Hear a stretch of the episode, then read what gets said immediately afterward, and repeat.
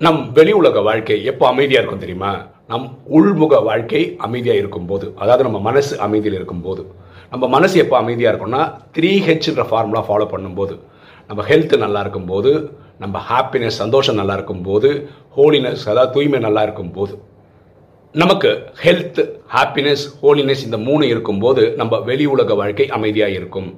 எண்ணம் போல் வாழ்வு.